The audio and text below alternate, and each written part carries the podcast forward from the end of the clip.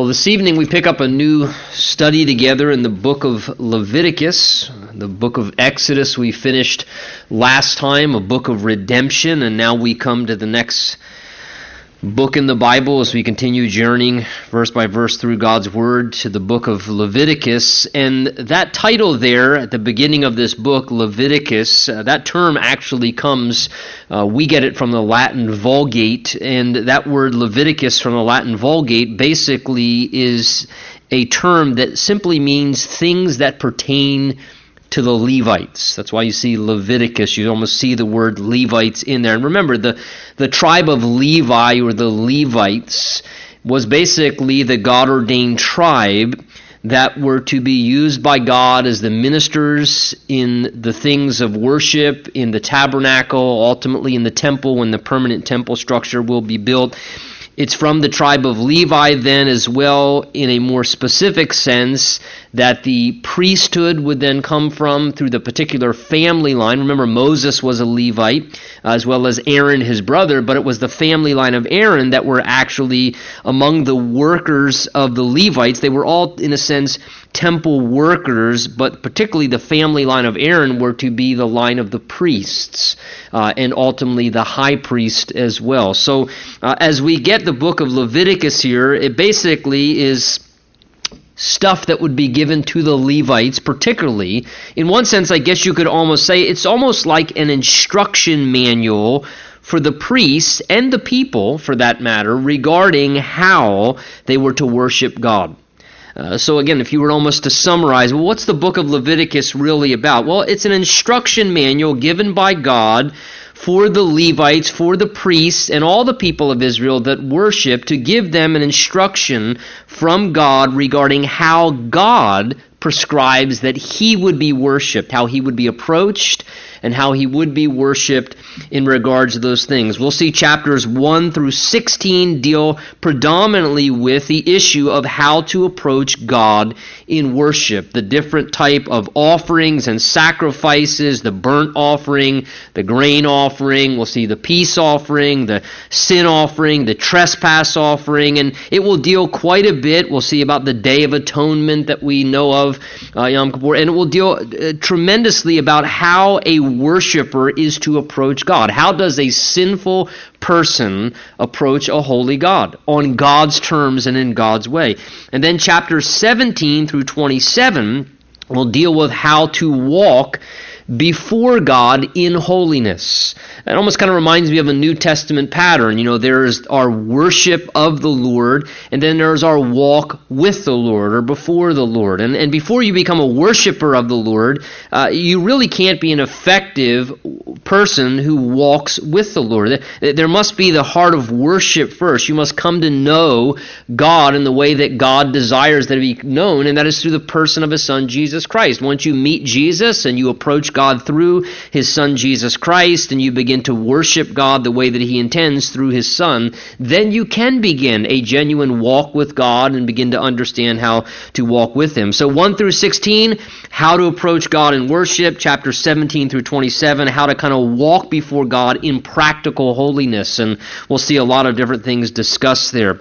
By way of maybe some themes that we'll see in the book of Exodus, certainly one of the predominant themes in the book of, uh, excuse me, the book of Leviticus, one of the most predominant themes we'll see is holiness and the holiness of God. In fact, if you want to attach a verse to that, you probably should put with that Leviticus 19, verse 2, where God speaks and says to the people, You shall be holy for I, the Lord your God, am holy. And I think over some 90 plus times you'll see the term holiness show up in the book of Leviticus. It is a book that reveals the holiness of God, that He is unlike anything or anyone else. Again, we've talked about the word holy or holiness before. It just means to be separate to be set apart, that God is separate, there's no one and nothing like him.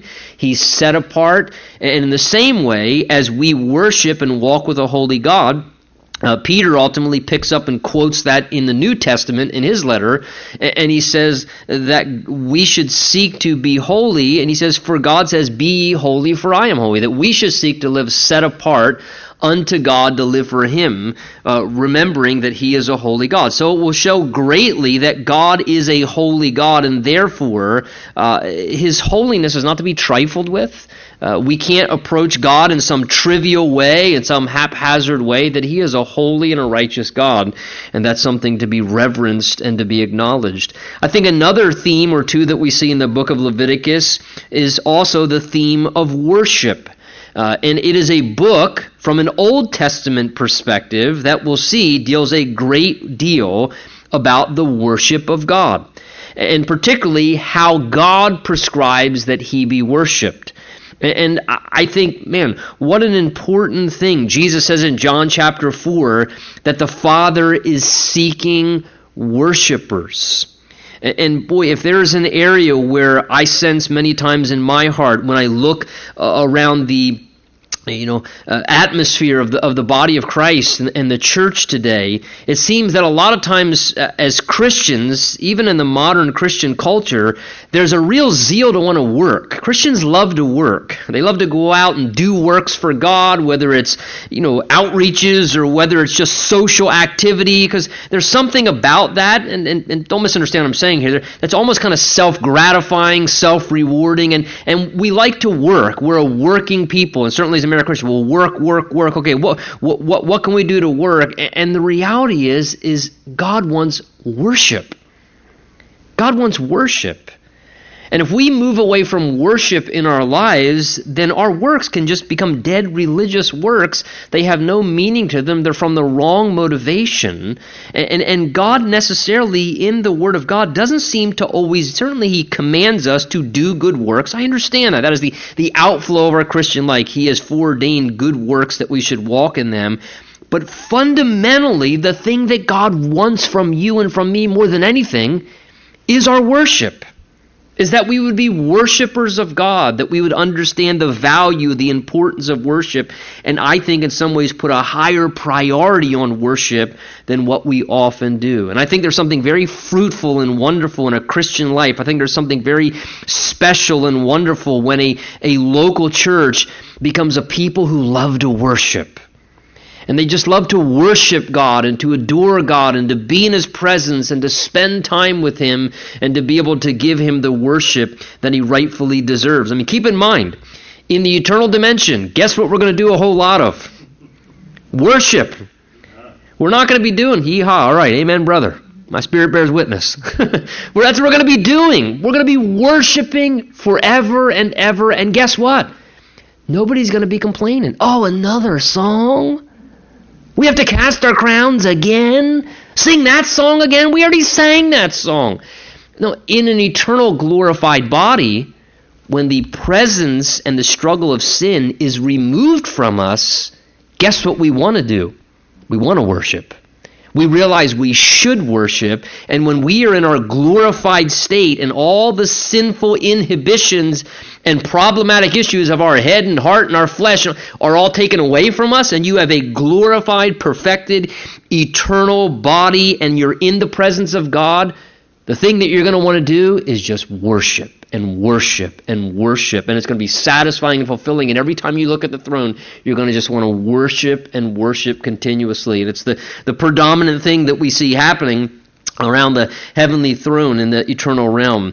I think one other theme we'll see in the book of Leviticus, and certainly tonight we'll really emphasize that as we begin our study together, is another theme is the issue of sacrifice.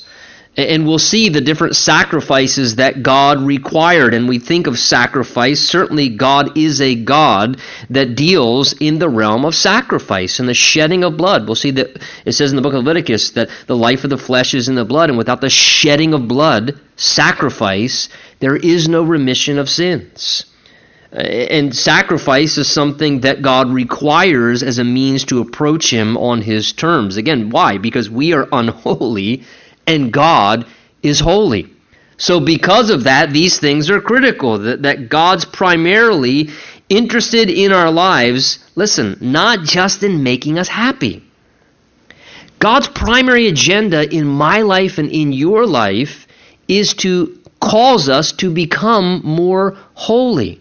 Through things like worship and sacrifice and approaching God on His terms and reverencing God as the holy God He is and walking in the fear of God, that we would be changed in our character, that we would be as Christians conformed into the image of Christ. The primary agenda, but the Bible tells us in the book of Corinthians, 2 Corinthians, that we're to be perfecting holiness in the fear of God.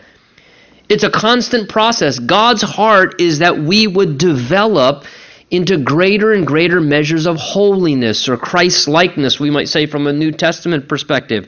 And, and that is something that so many times our minds deceive us about. I talk to you know people on occasion, to Christians at times, and, and I'll even hear people say something in regards to justifying some sin or some wrong behavior. Well, well I, I understand, but but I think God wants me to be happy. And listen, I understand the joy of the Lord is a part of the fruit of the Spirit. I think God wants us to experience joy. The truth of the matter is, is if you're in disobedience to God, you don't have the joy of the Lord anyway. Because if you truly know the Lord and you're in disobedience to God, when you lay your head down on the pillow at night, you're miserable.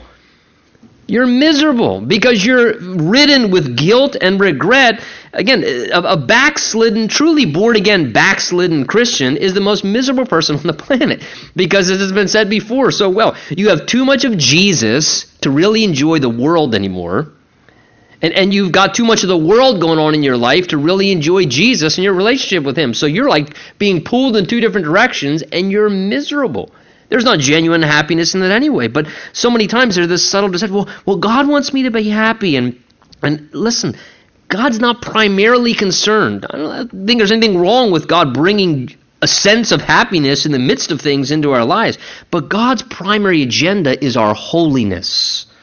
And when we are truly living holy lives, there is a sense of joy and peace and a authentic, wholesome happiness that comes from that. Oh, how happy, the Bible says, is the man whose trespasses, whose sins are forgiven.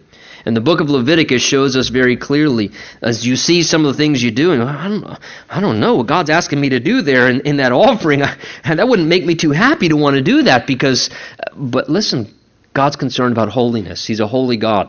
And so we worship and we approach Him on His prescribed way, and in that we truly find our purpose and our relationship with Him. The book of Leviticus is an important, important book. Many a times it's one of those books in the Old Testament we want to skirt around, or maybe we don't want to read as a Christian. We think, well, that's going to be dull or drab. You know, I actually discovered something quite interesting even in you know my preparations this week. Uh, young Jewish children, this is actually the first book that they are required to study scripturally. That's pretty interesting.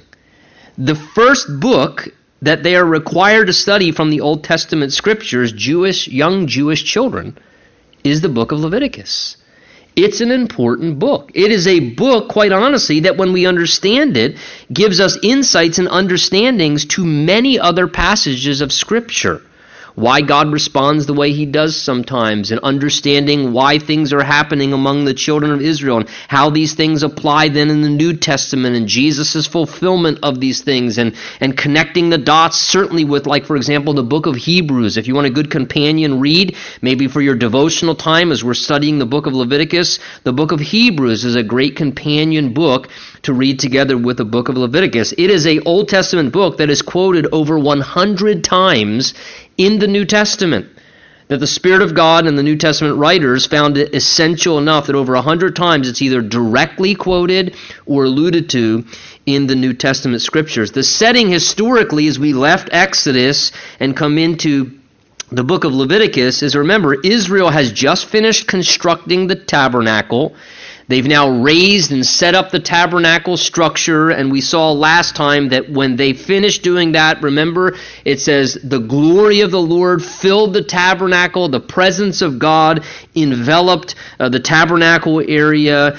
And really, from the end of Exodus, that point we stopped at last week, and to the beginning of Numbers, the next book that we'll get to in our Old Testament study, there's about, you can look at chronologically, about a 30 day period where the children of Israel kind of remain at Sinai after they set up the tabernacle. They remain there at Mount Sinai for about a one month or so time period before then we'll see in the book of Numbers they actually sort of begin their journeyings and their wanderings around the wilderness. So the book of Leviticus kind of has about a 30 day setting where now that everything has been set up and established, God now gives direction to Moses, who then conveys that to the priests and the people regarding sort of the instruction manual of how they were to worship, how they were to perform their sacrifices and their offerings in approaching God. So look with me there in verse 1. It begins by saying, Now the Lord called to Moses and spoke to him from the tabernacle of meeting, saying, Now, take notice, in our study in the book of Exodus, God was speaking to Moses from where? From Mount Sinai. But now that the tabernacle has been set up, this place of worship, this designated spot where God would have his presence dwell among his people, it's always the heart of God to dwell in the midst of his people. That's why Jesus said, even such in a small, informal way, whenever even two or three gather in my name, I'm there in the midst. That he graces the presence, the small meeting of even two or three people who get together in the name of Jesus. Jesus says, I show up and I'm in the midst. And now, God had been speaking to Moses in Mount Sinai, and then he would then convey things to the people. Remember, they were terrified when they had once heard the voice of the Lord. But now we notice there's sort of a change. God's presence is among the people now. And verse 1 now tells us that the Lord called to Moses and spoke to him now, not from Sinai, but from the tabernacle of meeting. God's presence is among them, and he's now speaking to them, interestingly enough, and speaking to Moses, from the place that was the house of worship. And I can't help but to think what a beautiful picture that is that God spoke to Moses from the tabernacle of meeting, from the place of worship that God designated them to gather and to experience their worship of God. It was from that place that God speaks to Moses. And I don't think God has changed very much. I think that when we assemble together and Jesus is in our midst, I think many times that is the place from where I know myself how many times that is where I hear the voice of the Lord speaking to me, giving me instruction, many times confirming to me what he's been saying to me in my private time alone and just reinforcing again things that he wants for me to hear. So the Lord now is going to speak to Moses and give instructions regarding how they were to worship and do their offerings. Verse 2 says, Speak to the children of Israel and say to them, When any one of you brings an offering to the Lord, you shall bring your offering of the livestock, of the herd, and of the flock. So God's going to begin to give to them now. We'll see in Leviticus chapters 1 through 7 different types of offerings that were prescribed that they were to utilize in their worship of God. Uh, he'll speak of, we'll see next in verse 3 there, the burnt offering. Chapter 2 will speak to us of the grain offering.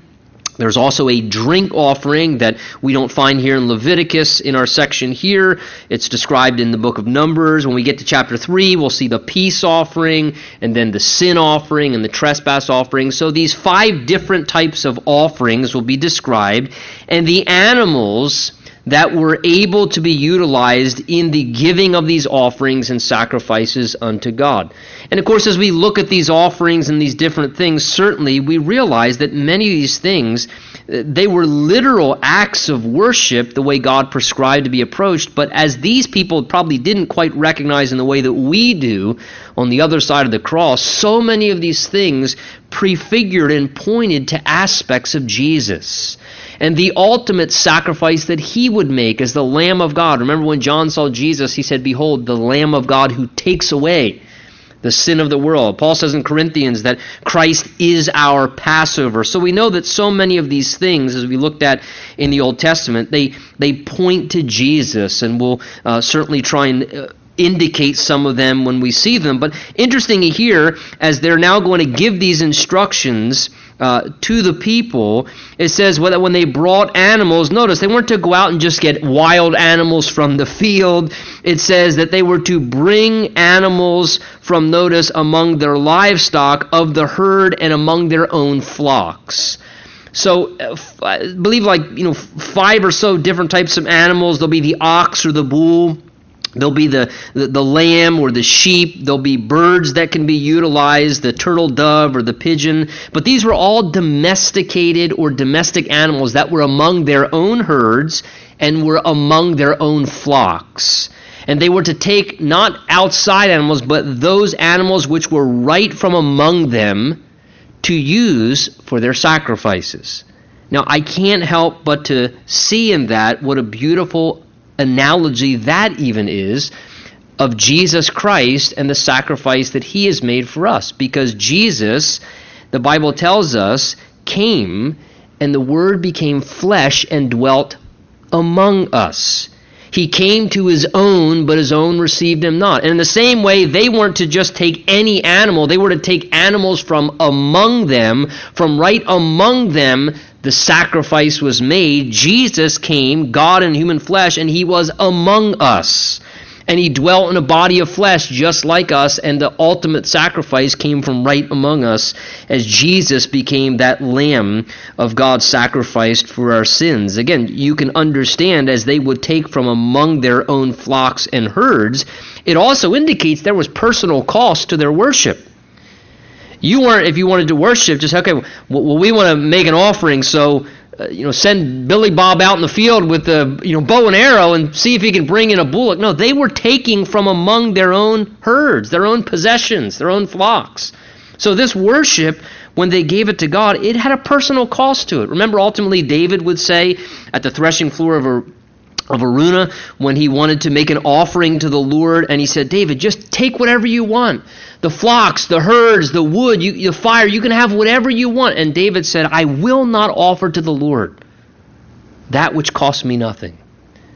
And here, from among their own herds, their own animals, their livestock, which was a costly thing for them, it was from those things they were to bring their offerings to the Lord. And I think it's a beautiful reminder because you know what? There should be, I really believe, there should be a measure of cost in our worship.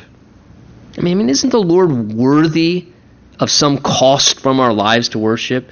Whether it's the cost of our time, whether it's the cost of our energy, our efforts to say, you know, hey, I'm, I'm willing to sacrifice this or give up that uh, because worshiping God's important. And he's worthy of my worship. So if I have to make a little sacrifice or, or, or bear a little personal cost to be able to go and to worship God or to give God my worship, I'm willing to do that. I think certainly that should be a, a motivation of our hearts. It's a beautiful example of how they were to worship as they were to take these animals. And verse 3, God says, If, so again, this didn't seem to be a required, but a voluntary offering, we'll see, the burnt offering. If his offering is a burnt sacrifice of the herd, let him offer a male without blemish he shall offer it of his own free will at the door of the tabernacle of meeting before the Lord. And then he shall put his hand on the head of the burnt offering, and it will be accepted on his behalf to make atonement. Verse 5 And he shall kill the bull before the Lord, and the priests, Aaron's sons, shall bring the blood and sprinkle the blood all around on the altar that is by the door of the tabernacle of meeting. And he shall skin the burnt offering and cut it into pieces. Everybody's stomach doing okay so far? All right. I got a weak stomach, so if I get queasy, I realize what's going on. Verse 7 The sons of Aaron and the priest shall put fire on the altar and lay the wood in order on the fire. And then the priest, Aaron's son, shall lay the parts, the head, and the fat in order on the wood that is on the fire upon the altar. But he shall wash its entrails and its legs with water. And the priest shall burn, notice these two words, burn all on the altar as a burnt sacrifice, an offering made by fire, a sweet aroma to the Lord. So, the first offering that the Bible gives us instruction here in chapter 1 is what's called the burnt offering or the burnt sacrifice. And it was a willing offering. It wasn't like the sin offering or trespass offering that you had to bring to make atonement for your sin. It was a willing offering that you could bring to God and basically, if you were to summarize, it was in essence like an offering of dedication. It was an offering of consecration that you wanted your entire life to be devoted or dedicated to God. It was a way of worshiping God, giving an offering to say, God, just like this animal is completely consumed. You'll notice the burnt offering, unlike some of the other offerings, it tells us, if you notice down in verse 9, that they were to burn all of it. The entire thing, the entire animal, was consumed on the altar. Every part of it was burnt up and consumed. Some of the other offerings, a portion would be given to the priest, a portion would be uh, eaten of and partaken of by the worshiper, like the fellowship or peace offering, where your idea is you're having communion and fellowship with God. But the burnt offering, the entire thing, was just consumed on the altar. And it was a picture, in many ways, of saying, God, this is what I want with my life. I want to offer my life to you. I want my entire life to be consumed by you and your purposes. I want complete dedication, Lord. I don't want to hold any part back. I don't want any part for me, and I don't want anyone else to have any other part. I want you to have it all. I put the whole thing on the altar. And it was a beautiful way of being able to come to God in worship. And in many ways, the burnt offering is a picture of, uh, really as well, the, the dedication of the life of Christ. That Jesus in the burnt offering is pictured in that the entire life of Christ was completely dedicated to the will of God. Interesting as we read these terms, and we'll talk a little bit about some of the instructions for this offering, but the Bible says in Ephesians 5 2 that Christ has loved us and given himself for us as an offering and a sacrifice to God for a sweet smelling aroma. This burnt offering is a perfect picture of the life of Jesus who in many ways, like a burnt offering, was completely dedicated to God. There was no part of the life of Christ that was not given over completely to the will of God to be consumed with fulfilling the Father's plan and the Father's will. His life was fully dedicated to God. And it's a reminder, really, of how our lives ought to be lived as well. That we ought to live our lives in complete dedication to God as well. Like Romans 12:1 says, "I beseech you therefore, brethren, by the mercies of God, that you present your bodies a living sacrifice, holy and acceptable to God, which is your reasonable service," the Bible says. But this burnt offering is it's described here in chapter 1. It could be offered in a few different ways depending upon what it seems your financial status was. If you could afford an ox or a bull referenced in verse 5, uh, you were to give that. We'll see as we get down to verse 10 that if you couldn't afford that, then you could give a sheep or a goat in the same way. And if you were too poor for that as well, uh, you weren't excluded. You could then offer a turtle dove or a pigeon. But, but let's look at kind of what's described here in regards to it. It says, verse 3 the burnt offering, if you were to bring it, notice it was to be a male without blemish and you were to offer of your own free will at the door of the tabernacle of meeting before the Lord. So again, we, we certainly, as we, we've said before, begin to see the pictures very clearly there. It was to be offered a male without blemish. There could be no defects or no blemishes in it. In other words, when you came to worship God, and we'll see this repeatedly, you could not offer to God your cast-offs. You know, you could not offer to God, well, hey, you know, this animal looks like it's probably on its last legs, so you know, it, we might. Why don't we just bring that one down to the house of God? Let's, let's offer that to God because it's kind of falling apart anyway. We're going to get a new ox, and we'll give God this one. And and so many times, tragically, this becomes the propensity in our lives, in our worship, when God says, "No, no, no, I, I don't want your leftovers. I don't want your cast-offs. I want your absolute best.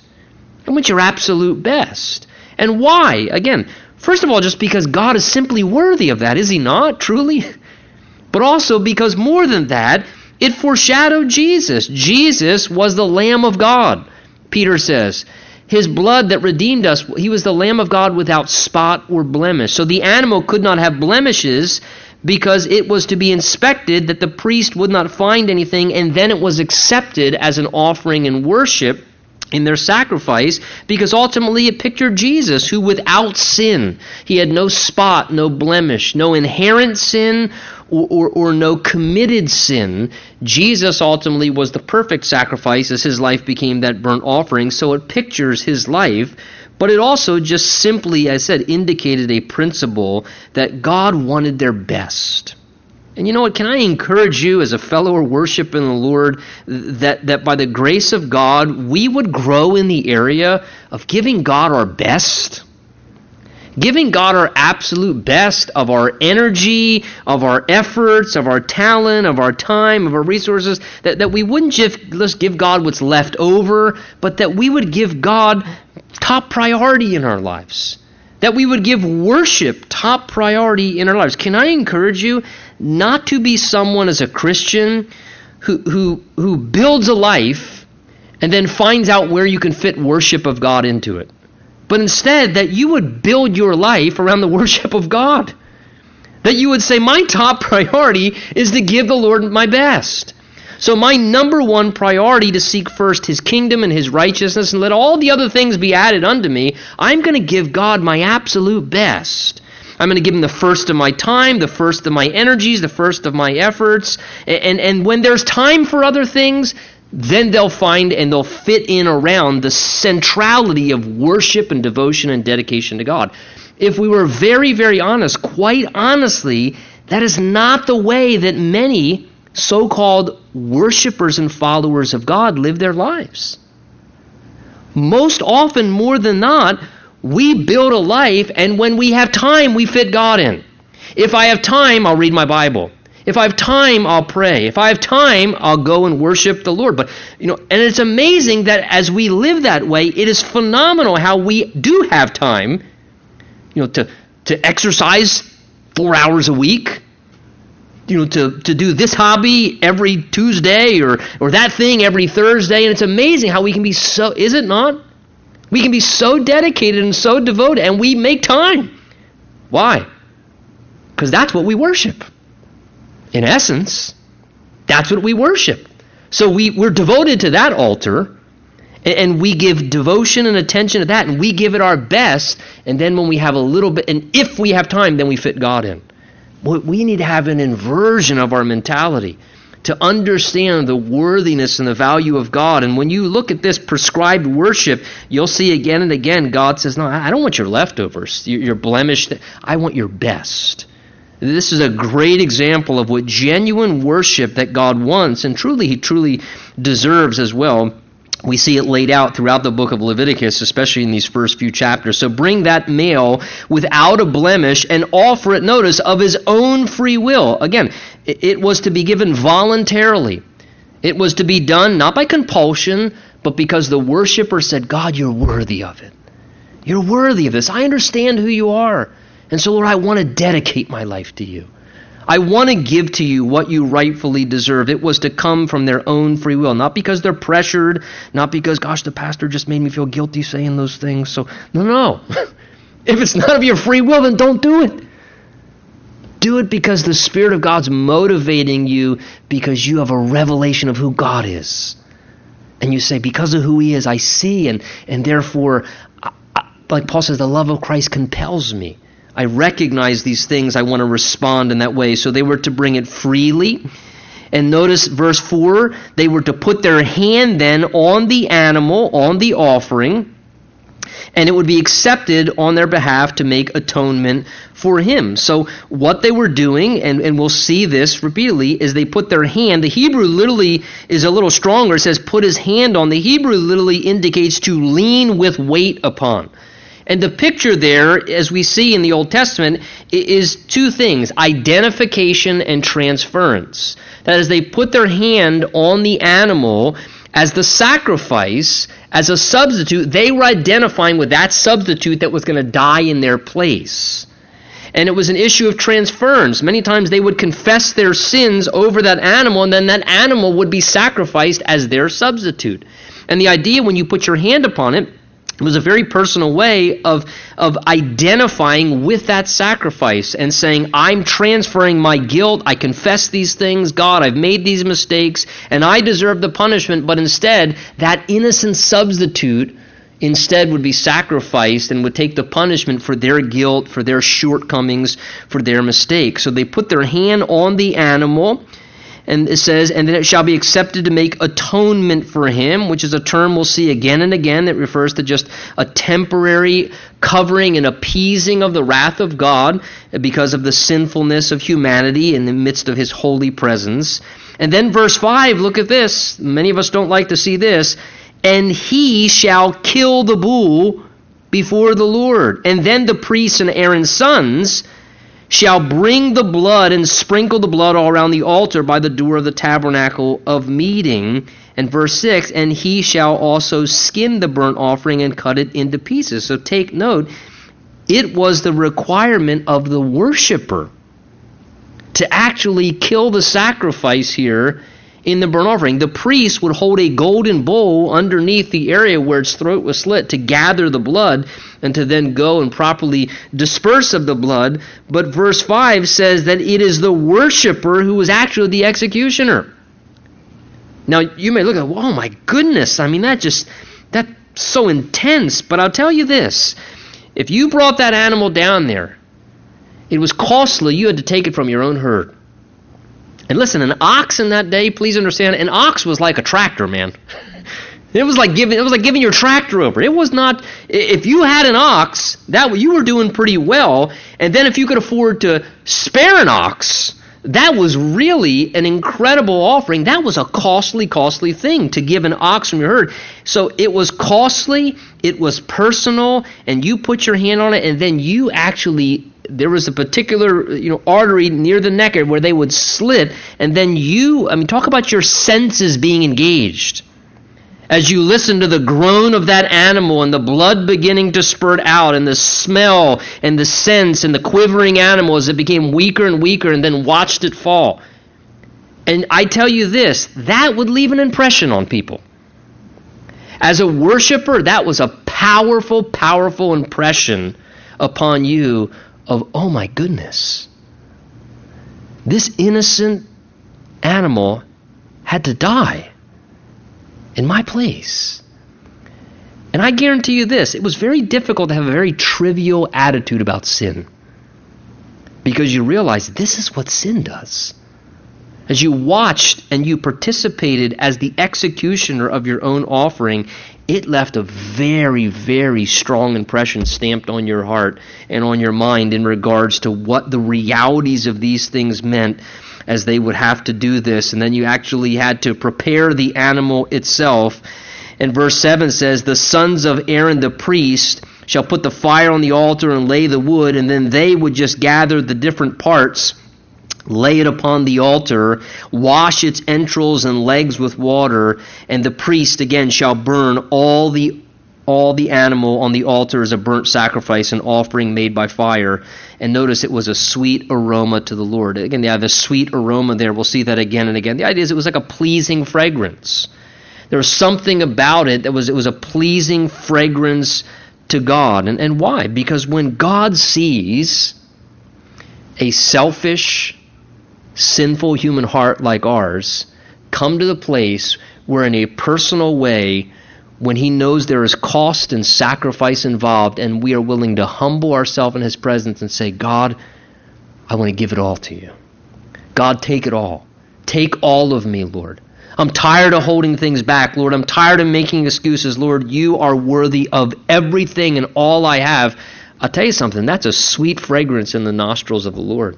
It's a pleasing thing to him because he knows how selfish I am.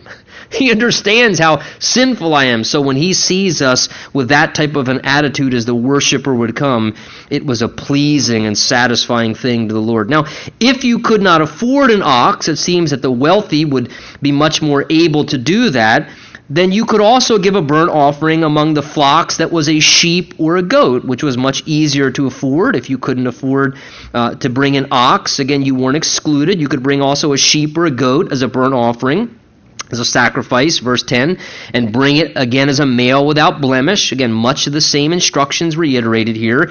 And verse 11, you shall kill it. Now, here's a little interesting side note that's put in as well. We don't get this from verses 1 through 9. Here, notice, he shall kill it on the north side of the altar. before the Lord, and the priest and Aaron's son shall sprinkle the blood all around and cut it into pieces, its head, its fat, and the priest shall lay them in order on the wood that is upon the fire on the altar. But he shall wash the entrails and the legs with water, and the priest shall bring it all and burn on the altar. Again, it's a burnt sacrifice, an offering made by fire, a sweet aroma to the Lord. Two things here to take note of. Not only could you also offer a sheep or a goat here if you couldn't afford the ox, God didn't want anyone to be hindered from being able to worship. But we read here in verse 11 that they were to kill it on the north side. Now that's interesting because when you look geographically on a map of the area specifically where Jesus was crucified, guess where it was? It was on the north side. So again, we look at that and our minds just pass over it as a trivial detail, but from God's perspective, God, who from all of eternity saw the ultimate sacrifice of his son, gives this instruction, and every time it happened, see, this is what we need to understand. Every time it happened, God, it, God's heart was being stirred. One day, my son, one day, just like that animal, my son will be slaughtered, and he'll die, and he'll give his whole life in complete dedication because human beings fail and falter, but my son will be faithful to the end, and he'll be completely dedicated to the will of God. And my son will say, Father, not what I will, but your will be done. And he, right there, right on the north side, will die ultimately and be the ultimate sacrifice. It's interesting, we've noticed a few times as well, verse 13 alludes how they also were to not only take out the entrails or the internal parts of the animal, but it says they were to wash them with water, wash the legs with water. Again, why does God want that? Well, again, as we're going to talk about many times, it's just what God prescribed. I don't know if we can say we fully understand why did God prescribe all these things other than he's God. He can make his own terms. He's God. It's good that we learn to accept that. As we look at this again and we think about Jesus, here's this bloody monstrosity of an animal that's been butchered, and no doubt it's been bled out, but there's blood dripping off of it and running down the entrails and the legs, and then to wash it with water, and then guess what you got? Then you got an animal and the flesh of an animal that now is dripping with what? Blood and water. And that should remind us of something, because remember when Jesus was on the cross, it says that they pierced him in his side and outflowed what? Blood and water issued from his side. So again, no doubt in these things, there's something, this sweet aroma to the Lord. Again, you have to understand, there's something eternal that's been settled in the heart of the Father that resonates as he watches these things. Now, verse 14 through 17 then again, reiterate the same, only telling if you could not afford those things. Again, if you were very poor and impoverished, you could also do a burnt sacrifice to the Lord of birds. Again, this would be if you were, you know, very underprivileged. You just couldn't afford a sheep. You didn't even have a sheep or a goat uh, to give, but you could then give an altering of a turtle dove or a young pigeon. And the way to do that in this situation, the priest would actually bring it to the altar and wring off its head, so you didn't have to kill this, the priest did it for you. And he burned it on the altar, and the blood was drained out at the side of the altar. And he shall remove its crop with its feathers and cast it beside the altar on the east side into the place for ashes, and they shall split all its wings, but they shall not divide it completely and the priest shall burn it on the altar in the wood that is on the fire. It is a burnt sacrifice, an offering made by fire, a sweet aroma to the Lord. So, again, three different ways you could do this burnt offering. If you could afford an ox, you brought an ox or a bull. If you couldn't afford that, you could bring a sheep or a goat. Maybe you were middle class and that's all you could afford. But what if you were the poorest of the poor in the land of Israel? God said you can still approach. God didn't want anyone to be excluded. They could also bring a turtle dove or young pigeons. Now that should be an interesting and an insightful thing to tell us something historically and biblically accurate about Jesus. Because you remember when Jesus' parents went up to the temple, it tells us that when they made an offering to the Lord, that they offered turtle doves, which indicates that Joseph and Mary obviously were probably among the poorer class in the society of Israel. Again, contrary to the whole health and wealth gospel, and if you have Jesus, you should be rich. And Je- listen, Jesus said, "Foxes have holes, birds of the air have, you know, the Son of Man has nowhere to lay his head." Jesus came from a very simple, common, lower class family in Israel in that day, and I think part of the design of that was because God wanted Jesus to be approachable and that everyone felt that they could feel comfortable coming to Jesus. And here, I like to see how God sets this out in chapter 1 that you could bring different types of animals depending upon what you could afford because it shows me two things. It shows me, first of all, that no one was excluded from being able to worship God. It didn't matter who you were. God wanted to make sure that no one would be excluded. Anybody could come and worship God. Anybody could dedicate their life to God. And at the same time, not only did God make sure nobody was excluded, but God also did this. He removed everybody's excuses. Whether you were rich, whether you were middle class, or whether you were down and out and some of the poorest in the society, God said none of those excuses matter. None, the excuse, well, I have too much and too much to maintain, God says that's no excuse. Your life should still be dedicated to me. Well, I don't have anything. I have nothing to offer, and I just have very little. And, and God says that that's no excuse. Anybody, all the classes of society weren't excluded, and they had no excuses. God made a way for all of them to approach and to be able to give to him that same worship and experience him. Chapter 2, we'll just kind of look through it together briefly, is a description of the grain offering. And this sort of seems to be a supplemental offering. Uh, we're not 100% sure of you know, commentators of what the actual purpose was of the grain offering, as we can kind of see from some of the other ones. Um, it seemed that it was often given in connection with blood offerings. The grain offering was also combined, it seems, as a supplement to peace offerings and burnt offerings. Uh, but as we think of the grain offering, grain certainly is a picture of the fruit of man's labors. So maybe in some way God is picturing here giving an offering unto God of the fruit of your labors, that God doesn't want just, you know, our life to be, well, this is my worship life, but then all my secular aspects of what I do every day. No, God said, no, I want everything to be sanctified to me. And as you bring your grain and your fruits, that was a part of your work and your, your daily habits, and it was something that could be given unto the Lord as well. So when anyone offers a grain offering to the Lord, his offering shall be of fine flour. So this was one way you could offer it, just by bringing a handful uh, of, of actual flour itself, fine grain. And he shall pour oil on it and put frankincense on it. Again, many times when we see oil in the Bible, it's symbolic of what? The Holy Spirit. And frankincense, that sweet smelling fragrance, and incense, again, we talked about incense as many times symbolic of prayer. So if the grain offering is sort of a symbolic way of saying, God, I want to dedicate to you my labors, my efforts, God says, well, that's great, but I want your labors and your efforts, whether you're an auto mechanic or you're a farmer or you're a doctor or a nurse or a teacher or a mom or whatever. God says, I want, I want the, the fruit of your labors. If you want to give them to me and dedicate to me, those to me as well, then God says, then I want mixed in that oil and incense. In other words, God says, I want you to be a spirit filled and a prayerful mechanic. I want you to be a spirit filled and an anointed teacher and a prayerful teacher in the school system.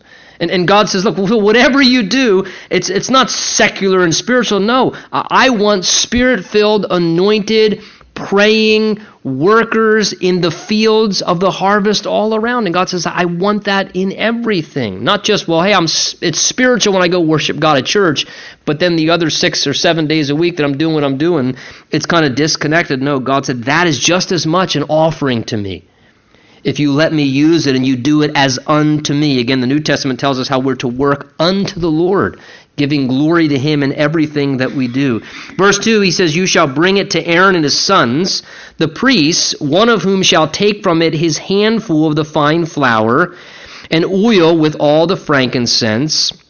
And the priest shall burn it as a memorial on the altar, an offering made by fire, a sweet aroma to the Lord. So it seems that the grain offering in some way was also a part of what sort of the compensation uh, would be in some form of Aaron and his sons, the priests. Remember, they didn't get an inheritance of land like the other tribes of Israel did, so God made other ways to prescribe that they'd be compensated and cared for. And the grain offering, it seems a part of it, was to be uh, given to the priests. They were to take a portion of it for themselves.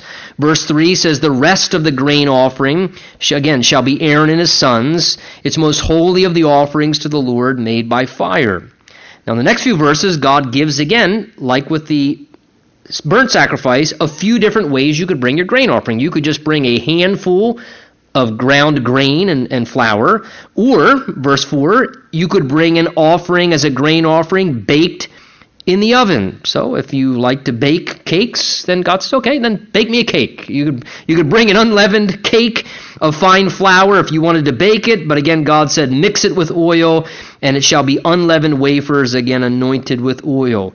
Or verse 5, but if your offering is a grain offering baked in a pan, it shall be of fine flour, unleavened, mixed with oil. Again, you could also bake it. It seems like in a flat pan kind of the idea there is something that would be like a flat uh, tortilla or something just kind of like a pancake type style so you could bring that to god as a way of bringing your uh, offering to the Lord. I'm sure the priest actually probably liked that a little better. I, am sure they probably enjoyed eating a little pancake or tortilla rather than just a mouthful of, you know, grain, just chewing on that for a little bit as they got a portion of the grain offering. Verse 6, you shall break it in pieces and pour oil on it, for it is a grain offering.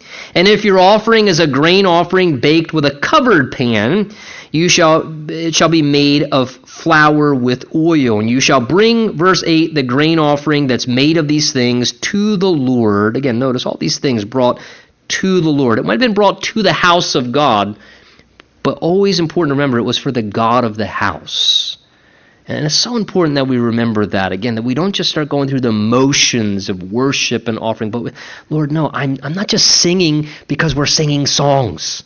I'm singing to the Lord. Not just, hey, well, this is what we do. We get together and it's like the, you know, the pep rally of the church. We all get together and we all sing the same song like we're singing the national anthem or something. No, I'm, I'm singing to the Lord. Because if you're singing to the Lord, then you have a reason to sing and you want to sing and you don't care what you sound like. You just want to sing to Him. You want to honor Him. You want to use the words to express your gratitude. So, again, when they brought these offerings, God wanted it. You see again and again, you can go through, underline, note the phrases before the Lord, to the Lord. There was something that was given to him. It was to be a personal thing. You shall bring that grain offering to the Lord, and when it's presented to the priest, he shall bring it to the altar. Verse 9 The priest shall take from the grain offering a memorial portion and burn it on the altar. It was an offering made by fire, a sweet aroma to the Lord. And what is left of the grain offering then shall be Aaron and his sons. It is most holy of the offerings to the Lord made by fire.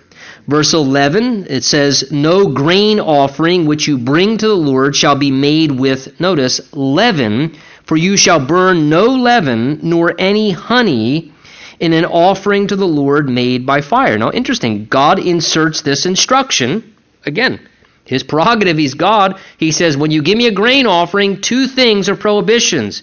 He says, in the grain offering, if you're going to bring it in some baked form, whatever, he says it shall be made without leaven. And it also, notice, could not possess any honey within it. Now, that's interesting. Again, when we look at leaven in the Bible, so often leaven in the scripture, even Jesus alludes to it ultimately, is a type and a picture of sin.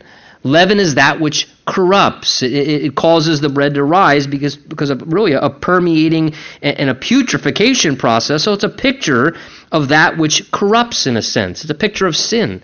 And God says, look, in the midst of your worship, I don't, I don't want anything in it. I don't want anything corrupt in it. I don't want anything impure in it. Again, when we approach the Lord, when I approach God in worship, I want to come before Him with clean hands and a pure heart. Jesus said, Blessed are the pure in heart, for they shall see God. The psalmist says, if I, if I regard iniquity in my heart, the Lord won't hear me. I want to come before the Lord having cast out the leaven in my life, you know, maybe to confess to the Lord things that I need to get right before I enter into worship so it's not a, hair, a barrier and a hindrance. Lord, I need to, I, there's been a little bit of leaven in my life. recently. There's been a little bit of leaven in my attitude or what I said or did earlier. And, and Lord, just would you cleanse me? Forgive me of that. I don't want any of that in, in between what you and I are going to experience. And interesting as well, they were to mix no honey with it. Now, what's honey? It, honey's a sweetener. It's sort of an artificial way to make something that's not sweet taste a little bit better. And, and, and here, in a sense, you find the Lord saying, Look, I don't want you to try and sweeten things up in any artificial way. Now, I know as worshipers, we never do anything artificial when we worship, right?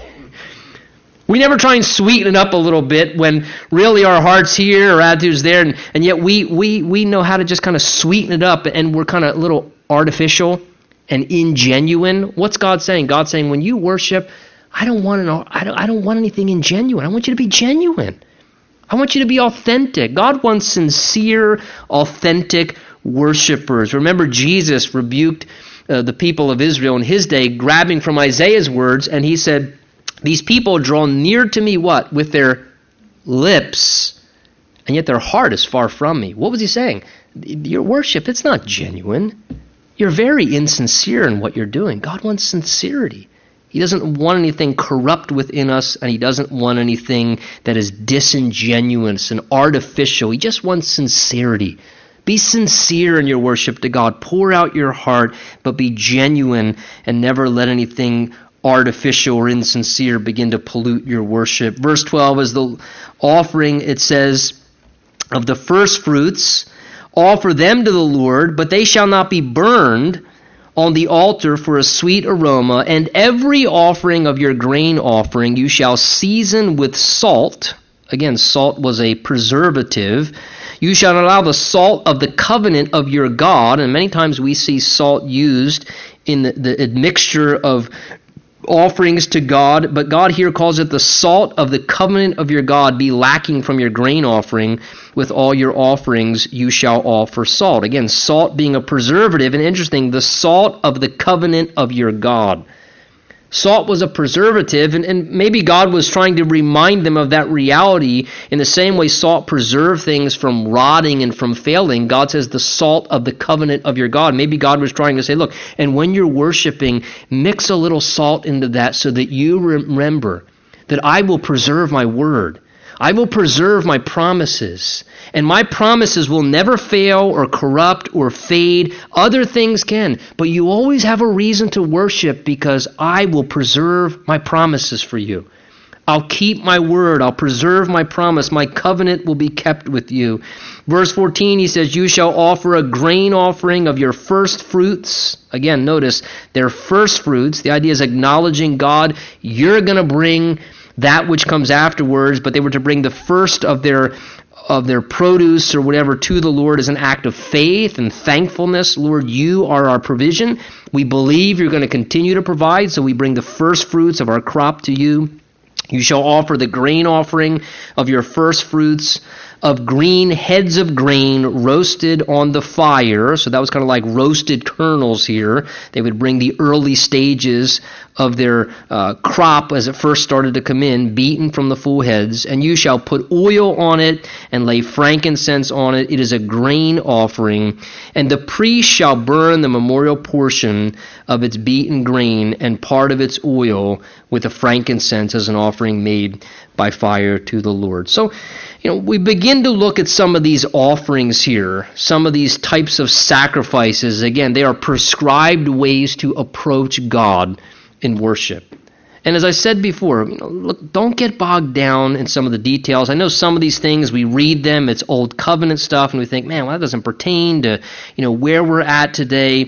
But please don't miss the overriding point and emphasis that God was to be approached in a prescribed way.